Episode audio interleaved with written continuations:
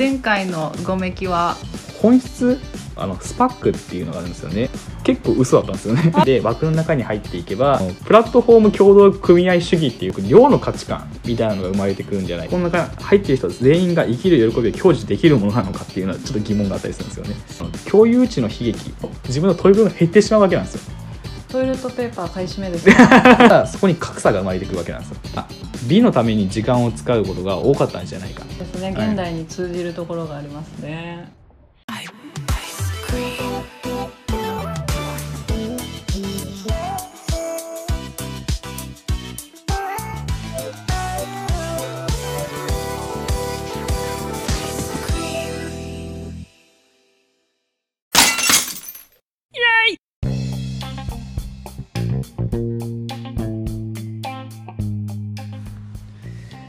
はいじゃあ続きいきます。はーい。はい。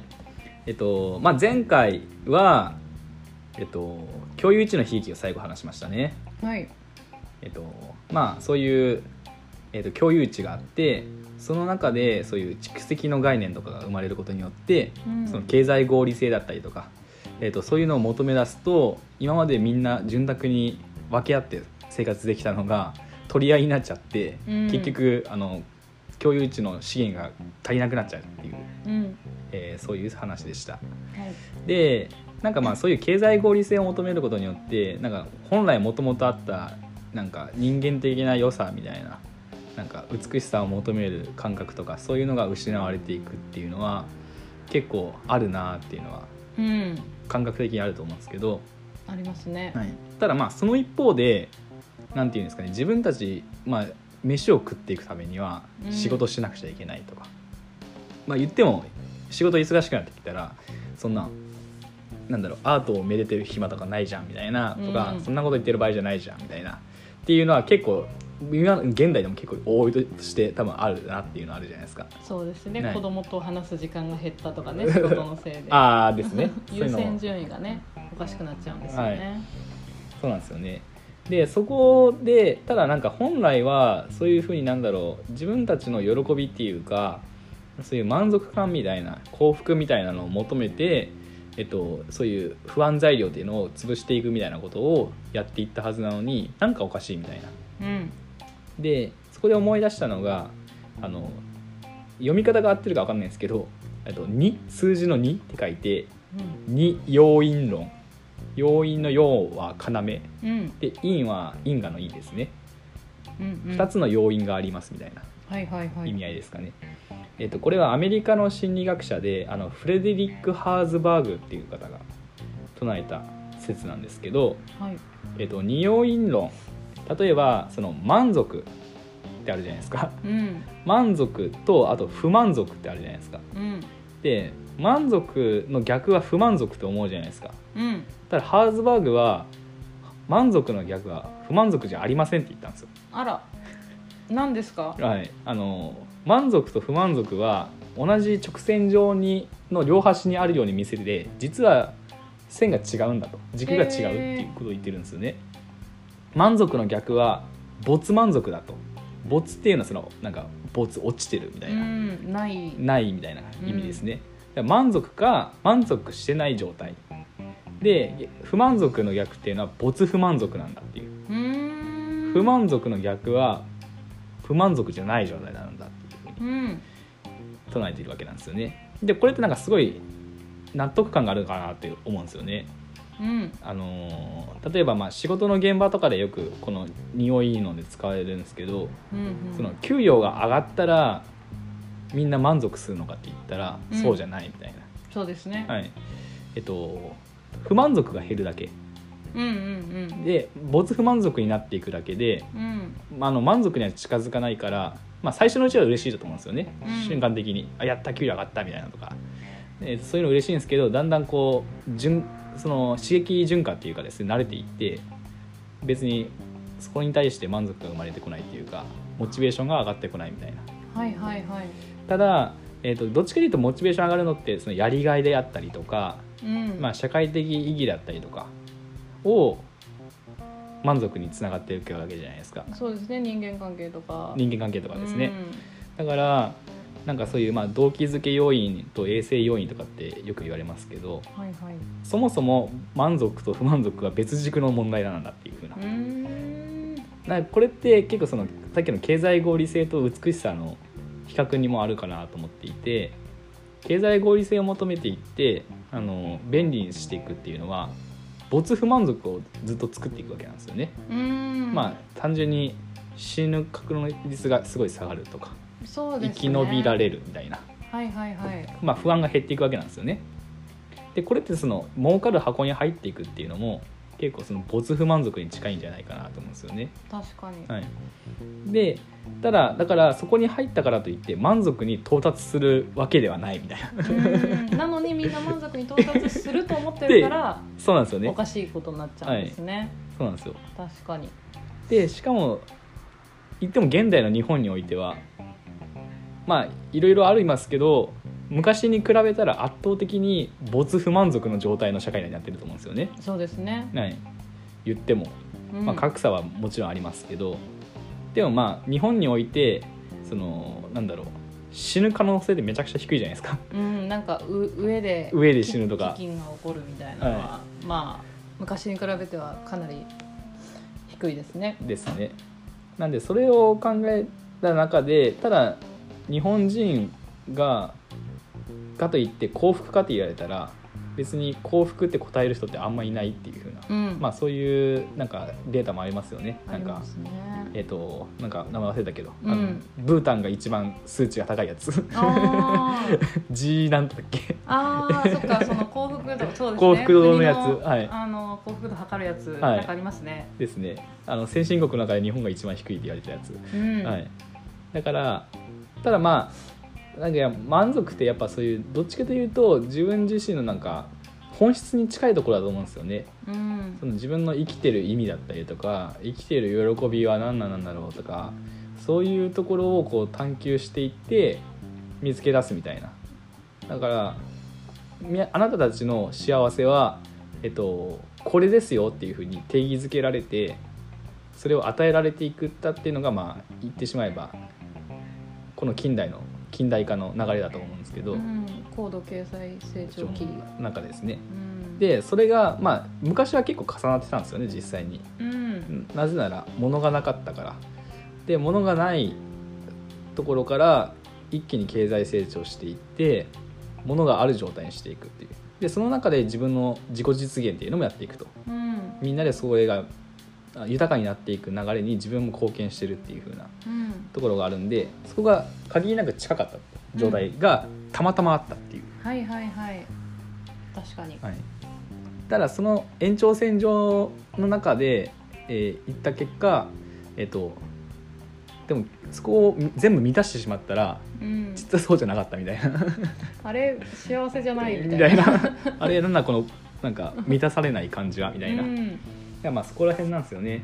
だからその今の時代で多分結構問われてるのはだからその満足と没満不満足うんですね、っていうのを両方両立させるにはどうすればいいのかっていうのを、まあ、ここ30年ぐらいずっと問われてるんじゃないかなと、うん。まあ、僕は思うわけなんですけども、うんうん。はい、でまあ満足っていうのは逆に僕のイメージからするとさっきの箱の話で言ったらそこからちょっとなんだろうもう少し箱の規定された社会の概か価値観から、えっと逆にその飛び抜けるっていうかですね。うん。えっと、そこじゃないところで自分の本質的なところを見つけ出すみたいな。うん。なんか枠の外に逆に抜けるみたいなところが結構満足っていうか幸福につながるんじゃないかなっていうのはちょっと感じることが結構あるんですよね。はいはい。まあ、これはまああくまでも僕の個人的な感覚ですけど、うん。うん、でえっとその中でえっとさっきの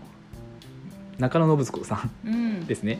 の記事の中でもう一個あってですねあの人はなんだろうどういう時にドーパミンが出るかみたいな話がちょっとあったんですようね、ん何かをその喜びみたいなのを手に入れた時に人はドーパミンを上がるっていう風にうん分泌される。分泌されるみたいな、まあ、もちろん分泌されるんですけど一番分泌されるのはそのなんか自分が欲しいものが手に入るかもしれないっていう状態が一番ドーパミンが出るらしいんですよね。なんか昔あった実験でなんかなんだっけウィキペディアとかに載ってるやつだったら、うん。なんか猿の破壊実験みたいな感じで書いてあるやつがあって何ですか？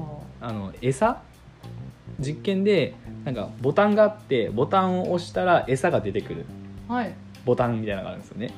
で1個目の、えー、と実験ではボタンを押したら必ず毎回餌が出ますと。うん。で餌ゲットするんですよね。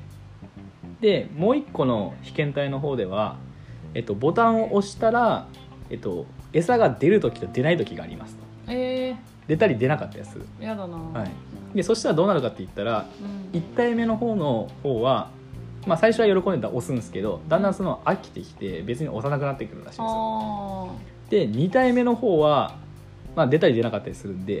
うんめちゃくちゃ連打するらしいんですよ。そっか。ちょいちょい裏切られるから。次は来るかもみたいな、だからその期待感みたいなのにすごいドーパミンが出るんですよね人間って、まあなんか分からんじゃないなわからんじゃないですはい。ね、まあそういうのがあるなと。まあなので結構悪用されやすいポイントであるかなと思うんですけどうん。でもまあそれをこういい作用にしていくっていうのもあるんじゃないかなと思ってですね、うん、でそれっぽいちょっと事例が1個あったんであの紹介したいなと思うんですけどあのこれ読み方が分かんないんですよね。えっとうん、AUX アルファベットで AUX って書いてまあオークスなのかあなのか分かんないですけどなんか音楽雑誌として紹介されてるんですよね。うん。えっとヒープスっていうウェブメディアで紹介されてるんですけどうん。これは何かっていうとそのイギリスとアメリカの、えー、と記事の中では9つの刑務所だったり、うん。強制施設に入れる2500人のために出版されてる音楽雑誌であると。うん。でこれは何かというともともと2017年に創設されたあの世界初の刑務所拠点のレコードレーベル。インハウスレコードが出してるやつらしいんですよね。うんでインハウスレコードは何をしてきたかっていうとそのそういう刑務所あイギリスの刑務所で囚人たちにその音楽活動を支援したりとかうんあとその彼らがやった音楽を世に送り届ける活動っていうのをやってきたらしいんですよね。うんうんでただまあコロナがあってなかなかそういうのができなくなったから代わりに今音楽雑誌を届けるっていう活動にシフトしてるらしいんですよね。うーんでちなみにこのインハウスレコードの活動に携わった囚人うん。はすごい結果が出てるらしくあのそれをする前とした後だったらした場合の方がポジティブポジティブな行動があの428%増えたと。でしかもあの再犯率出てからの再犯率っうん。ていうのは1%めっちゃ低いですね、はい。ちなみにそれ以外の囚人の平均値イギリスにおける75%の元囚人は12ヶ月以内に再犯率が40%近くあるっていう風なデータも あったと。それが1%に下がったっていう、まあ、驚異的な数字を上げていったわけなんですよね。うん。でその AUX オークスの活動の根幹にあるポイントとしてはその囚人たちにその読み書きのスキルを与えることうん。っていうのがあるらしいんですよねで創立者が言うには識字率ですね。その読み書きができる、えー力。うん。識字率っていうのが刑務所で伸びにくいっていうふうにうんうん。言われてるらしいんですよ、まあ環境的にまあ確かになんかイメージ的にはですね、うん。そんなイメージですけどまあなので識字率を上げることによって言葉を獲得することができると。うん。で言葉を獲得してでえっとそれによって表現ができるんですよねうん社会において。でそれで自分が今までなんだろうその刑務所に入ってしまったっていう風な、うんまあ、結構ネガティブな状態うんから抜け出せるんじゃないかっていう期待感があるわけなんですよね。って僕は思うんですよ。だからこそみんなその識率が上げ上げていくことができると。うんで音楽雑誌を通して文字を知っていくわけなんですよね。うんで、えー出ていった後もポジティブな感覚が得られると。なんかその感覚ってさっきのその期待感みたいなのを、えっとこう与えてるんじゃないかなというふうに思うんですよね。しかもすごいポジティブな感感じに。うん。でなんでそのなんていうんですかね。その文字だったりとか、まあ、音楽する技術だったりとかそういったものをなんか所有するような感じなんだなと思うんですよね。で所有することによって自分の今の見えてた世界っていうか存在している世界観世界線から抜け出すことができるみたいな。うん。自分のその喜びに近づくことができるんじゃないかっていう期待感みたいなのがポジティブな行動を誘発させてるんじゃないかなっていうふうなのを、まあ、勝手に僕は解釈したわけなんですよね。えーなんでなんかそこら辺が結構さっきの話してたうんところの没不満足と満足を両立させるあのヒントになるんじゃないかなっていうのはちょっと思うんですよね。確かにうん満足感につながりそうですもんね。そうなんですよね。なので、えっとまあ、そこが離脱するっていうのが結構ポイントかなと思ってですね。うんうんなので箱からはい、その箱から離脱するっていう。うん箱から離脱して期待する。そうそうなんですよね。なんでその、まあ、もちろんとはいえあの完全に不満足な状態だから不安な状態っていうか生活に不安な状態で、えっと、満足が得られるかといったら大抵の人は多分不不満足っていうか不安の方が大きくなりすぎちゃってうんなかなかそこに行けないからある程度の没不満足はいると思うんですよ。うん、それは多分個人差がすげえあるんですけど。そうですはいね。、だけどその没不満足はある程度必要で満足が別軸でまだ必要だっていうところなんですよね。確かに。だから箱が提供できるのは没不満足だけで、うん。箱から抜け出さないと満足感は得られないんじゃないかっていう。そうそうなんですよ。あくまでもそうなんですよ。なんかまあ逆にそういう自己実現するためのそういうなんだろうプラットフォームみたいなのっていうのも結構最近結構出てきてると思うんですけど、うん、まあそれ自体はめちゃくちゃいいことだし、うん、あのー悪くはないと思うんですけどただまあそこにそこに所属するとか入るっていうところがある限りさっきの、えー、と1話目かあ2話目か2話目に話したあの量の価値観同調圧力と競争圧力そうですね。それによる排他的な価値観っていうのはうん、まあ多かれ少なかれ生まれてきてしまうんじゃないかなと思うんですよね。そうですね。はい、なんでそういうふうなのには陥らずにだから所属することはなくその期待感みたいな表現言語みたいなのを所有することによってなんだろうこうコミュニティっていうか、うん、そういうのが構築されていってる状態っていうのがまあ一つの新しいあり方っていうかうん、なんかここら辺のこの僕が今モヤモヤっとしているところをこう抜け出させてくれるポインヒントになってくれるんじゃないかなと思ってるんですよね。う。んでえっ、とそこでまた別の 全く違う記事を思い出したんですけど、うん、はいはいあのはい。多分全然話しておりますけどあの広島にですねオルタナティブスペースコアっていうのがあるんですよ。ほあのチンポムの水野さう、はいはい。んがやってる運営しているところなんですけどうんこれも先日あの美術手帳で紹介されててですねうんうんで、えー、と水野さん自体は今その広島にもう移住されてるんですよねうん。へえ。で、えー、と奥さんが広島出身のアーティストの方でうん。奥さんが久保さんかうんうんです。ね、でまあそのチンポムの活動の中で知り合ってご結婚されたとうんでその時にもうそのまま広島に移住されたらしいんですよねうんまあそれもなんか東京での生活でなんかだいぶ水野さんが病んでたっていう風な感じのこと書いてあるんですけど。まあ、疲れてたと東京に疲弊してると、うん疲弊してたからそれを救ってくれたのが奥さんででそれで広島にっていうなんで今水野さんはその奥さんの実家がやってる運送会社で働いてるらしいんですようーん。でがっつり働いてて1日12時間働いてますが書いてありますけど。めちゃくちゃ働いてで、まあ、生活してるとへえ。いう感じらしいですまあそんな中でえっとまあそれ以外の時間でなんだろうもう少し文化的なものが欲しいなっていうふうに感じたらしいんですよねうんうんで周りの同僚はどっちかというとやっぱり俗世間的な話が多かったらしいからうん。うん。ちょっとそうじゃないあの最初はなんか宇宙論の本を買って読んでみたらしいんですよねうん。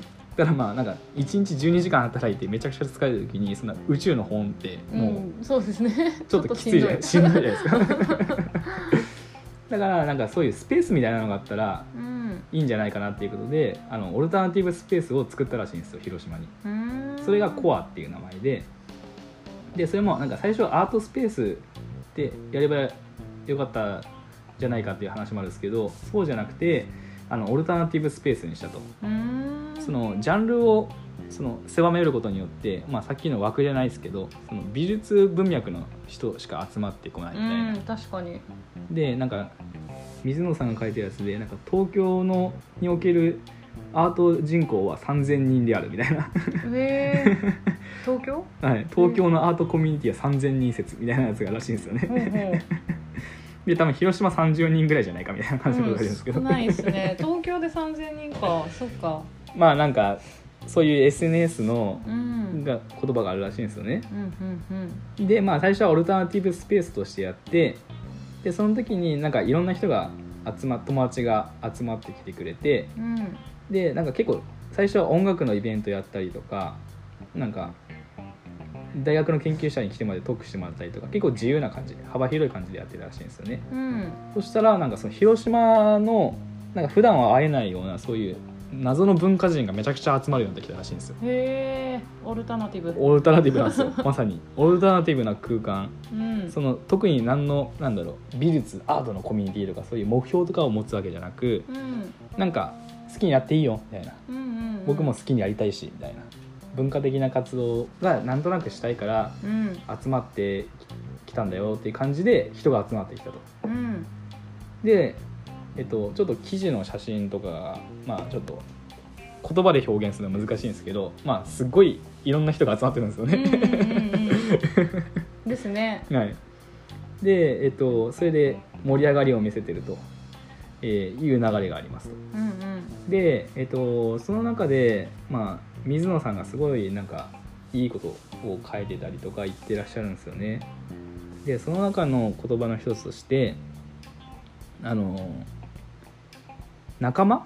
うん。人が仲間と認識できるのは100人150人ぐらいまでだっていう説があるんですよね、そのことをちょっと紹介されていて、えっとこれは社会学者の宮台真司さんが言ってるのを引用されてるんですけど、うん。もともとこの150人説はまた別の人が唱えてるんですけど、うんうん。まあ、そこでは宮台真司さんの言葉が引用されていると、えーまあ、仲間人が仲間と認識できるのは150人ぐらいまでだと。うん。でそれ以上仲間だと思うためにはその虚構の物語ですね。あーなんか共有共有するストーリーみたいな。ストーリーみたいな。そういうのを共有する必要があってでもそれって持続不可能だなっていう。うん。だから言ってしまえばさっきの箱っていうのも虚構の物語なんですよね言ってしまえば。そうですね、はい。だからあと宗教とかか。まあそうですね。ざっくりざっくり言うとですね。神話とか。大きくはい。まあまあ経済社会とかも言ってしまえばそうだし、まあ国っていう概念ももしかしたらそれに近いかもしれない、まあ、で近代においてはですね。確かに。うん。なんでそう考えるとえっとまあなかなかその中でこうやっていって人を集めていくみたいな概念って、まあ、さっきの量の価値観になっていくっていうかですね。うん。うん、で、まあ、結局そこに経済合理性みたいな利便性みたいな物理で言うと没不満足を満たしていく方が強くなりがちというかですね、うん。いろんな人が大量に集まってきて仲間っていう意識が持てない人たちの集まりになってくるって考えたらうん。みんなから不満が出ないような形にするしかないじゃないですか。そうですね。で忖度するしかないから。うん。だから結果的にそっちの方向に行っちゃうんじゃないかなっていう、うん。まあもうそれはもうなんか、満足する方向ではない、うん。没不満足に行きがちにはなっちゃうかなっていう。う。ん。で実際にその水野さんもそのコアを中心としたコミュニティを作っていってうん。体感としてその小さな仲間のコミュニティでお金を回していくだけでも別に経済成り立ってる感覚を得てるらしいんですよね。うんうん。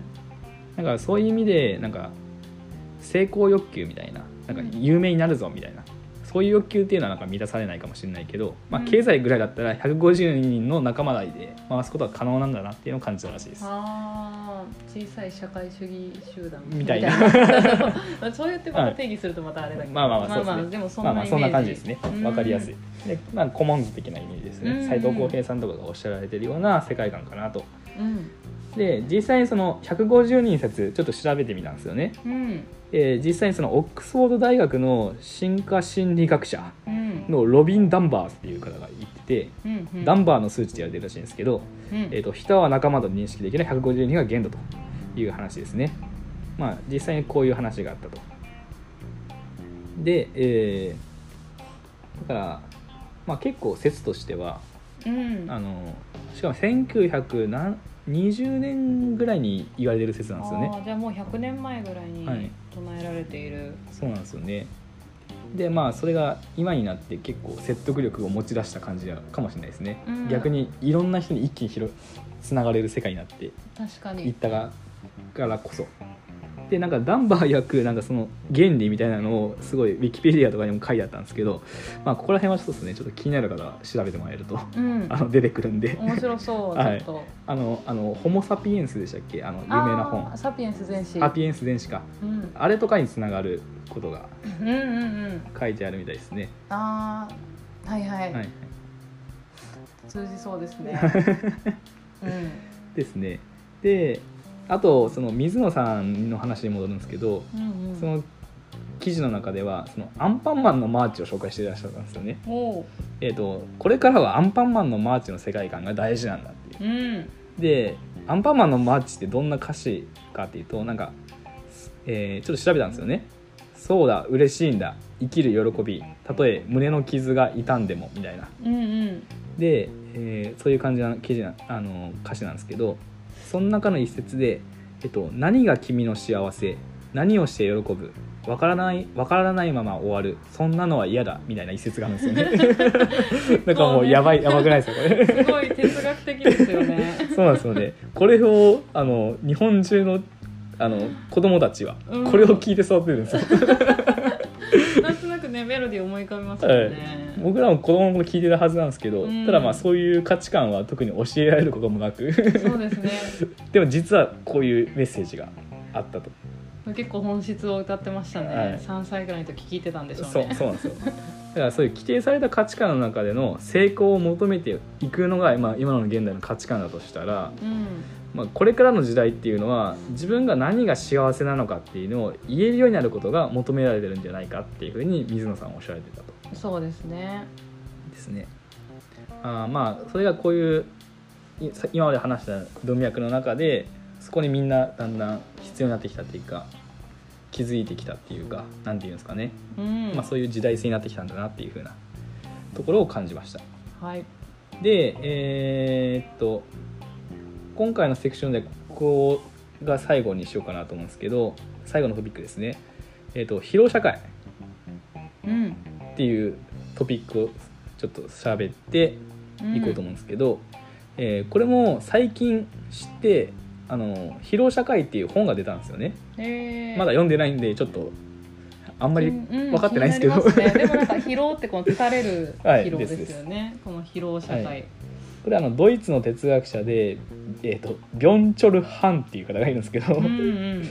韓国系ドイツ人かな？韓国生まれのドイツの哲学者、うん。で、えー、と達成主義っていう概念を唱えられてるんですよね、うん。えー、と現代は達成主義において基づく心理的統制であるとうん。指摘していると。その今のいわゆる新自由主義の世界観っていうのは、えーそういうふうになっていると、まあ、どういうことかというと自分みんなは自分たちが自由な市場の中で自由に生活してると思っているけど実はその自由の奴隷になってるんじゃないかって言ってるんですよねあ。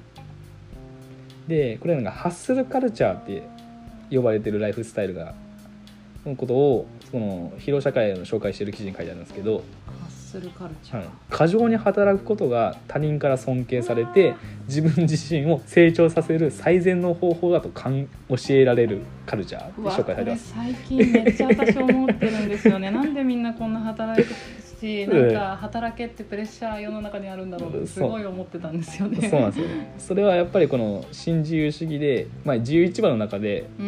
止め、止めていく勝ちて勝っていくにはやっぱハッスルカルチャー。うんしんどいですよね、しかもそこでそれはもともとは没不満足を得るためのものだったのに満足も加えていって、それがいいなんか人間として尊敬できるものみたいな。うん。ものにこうなんか謎に重ね合わせられてるみたいな。うん。で実際にそのハッスルカルチャーの脅迫観念についてはその、えーいろんな医療関係者だったりとか研究者などが指摘しているらしいんですよね。うん。えっと、努力は必要だが自分の時間がなくなるまで仕事するのは危険であると。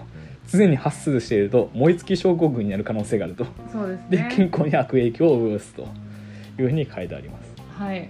まあ結構僕は耳が痛いんですけどね結構これに関してはですね。僕も結構発するカルチャーなんで。日本人にね特に多そうなイメージ。まああの別にね他の海外の方でもいるんでしょうけど そうそうですね。日本人はこのうんなんか達成主義とかは結構思想として根付いてそうですよね。そうですね。でこの疲労社会も英語版もともとの言葉だと「ザ・バーンアウト・ソサイティ燃え尽きる社会」っうんて書いてあるのかな。うんうん。そうですね。まあバーンアウトって燃え尽き症候群とか。そうですよね。うん。確かに。バーンアウトそうですね。昔海外テレビドラマありましたね。ああそうなんですかこのタイトルで。あスパイまあスパイ映画でスパイドラマですけどね。あ ちょっと違った 全然違うんですけど 解雇通知みたいな。確か。でえっ、とそのビョンチョル・ハーンさんは今ベルリン芸術大学で哲学とか文化理論を教えてる方なんですけど、うん。えーちょっとそのまま引用しますね、えーとドイツのみならず世界が注目することとなった彼の言説は透明性を強力に推進する社会とハイパー消費主義。過剰な情報処理や過労にさえポジティブに取り組む人々の蔓延が社会を疲弊させる要因であると指摘したと。うん で、えーうつ病や燃え尽き症候群のような心理的障害は自由に対する深い危機の症状だとハン氏は指摘すると。うん。かつてドイツの社会心理学であり哲学者であったエーリッヒ・フロムは「自由からの闘争」っていう本を1941年に出してるんですけどうん。フロムは20世紀初頭資本主義と自由を謳歌した人々が責任を伴う自由から逃げ始め連帯や従従属感という安定を求めナチズムという全体主義に服従していったんじゃないかと指摘したって書いてありますね。あーまあなんかわからんわからんじゃないっていうかうんまあ確かに今すごいネオリベラリズムとかなんかその新自由主義とか、まあ、うん資本主義とかそこら辺結構批判的な意見っていうのが多いし、まあ、割と僕もそこの価値観でわかるんですけどうん。もしかしたらそれがエクストリーム化しすぎちゃうと、うん。まあそういう恐れもあるかなっていう。ようまた属したいみたいな感じになるんですかね。自由すぎて。うん。うん。まあ結局、まあ、その自由っていう価値観に実は僕らも属してたっていう。そうですね。恐ろしさもあるんですけどね、まあ、それそれでそのそういう新自由主義のおいてのその属している価値観というのが達成主義っていうやつですね。うん。一旦何かを達成させてまたさらに次の達成を目指していくと。うん。そしたらどんどん達成達成。で永遠に終わりがないという状態ですね。蓄積蓄積。されていってるような、はい。うん。でその達成の主体っていうのは自分が自由であると信じているが実際には自身による奴隷化なのだと。うん。支配者がいなくても自発的に自分を搾取する限りそれは自由な奴隷なのだという。だから搾取構造が勝手に生まれていってるんですよ。いやーわかります。うん。あ自分はコントロールされてるっていう感覚を得る持たずに。うん。ですいませんちょっと長くなってますけどあのその記事の中であのチェコ出身の作家のフランツ・カフカうんうんうん。ですね、えー、とゆなんか有名な作品ありますけど。有名ななんだっけ、はい、なんか忘れたんですけど、だいぶ忘れてますね、うん。えーけどその中の引用でなんかそのあるらしいんですけどえっ、とですね自分が主人だと思ってる、えー奴隷の自由っていうパラドックスって書いてあるんですけど、えー、と動物は主人から、えー、と普通は鞭をこう打たれてそれで頑張るみたいな、まあ、そういうやつあるじゃないですか。うんうん。で動物がそのなんていうんですかね自由を得としたらどうどういう行動を取ったかというと動物は主人から鞭を奪って主人になるために自分自身に鞭を打った打ったっていう そういう一節があるらしいんですよね。なんか自由イコール鞭を持って打つみたいな。だから自分を打つみたいな。そっか。あなんかうんうんうん。その主人がやってるんじゃなくて自分でやってるんです。ね。だから自分の選択です。自自由です。由みたいな。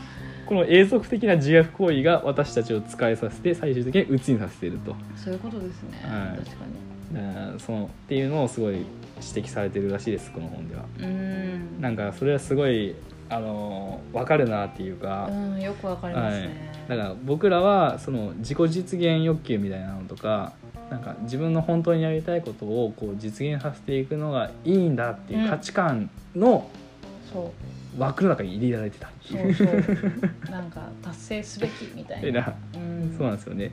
なんかまあそこら辺を考えさせられたなっていうところで、えー今回はちょっと終わりとさせていただきます。で次回またそこからですねさらにいろいろちょっと僕がなりに考えたことを話していこうかなと思いますので、はい、はい、ちょっとまあ次回も引き続きよろしくお願いします。よろしくお願いします。はい、ありがとうございました。ありがとうございました。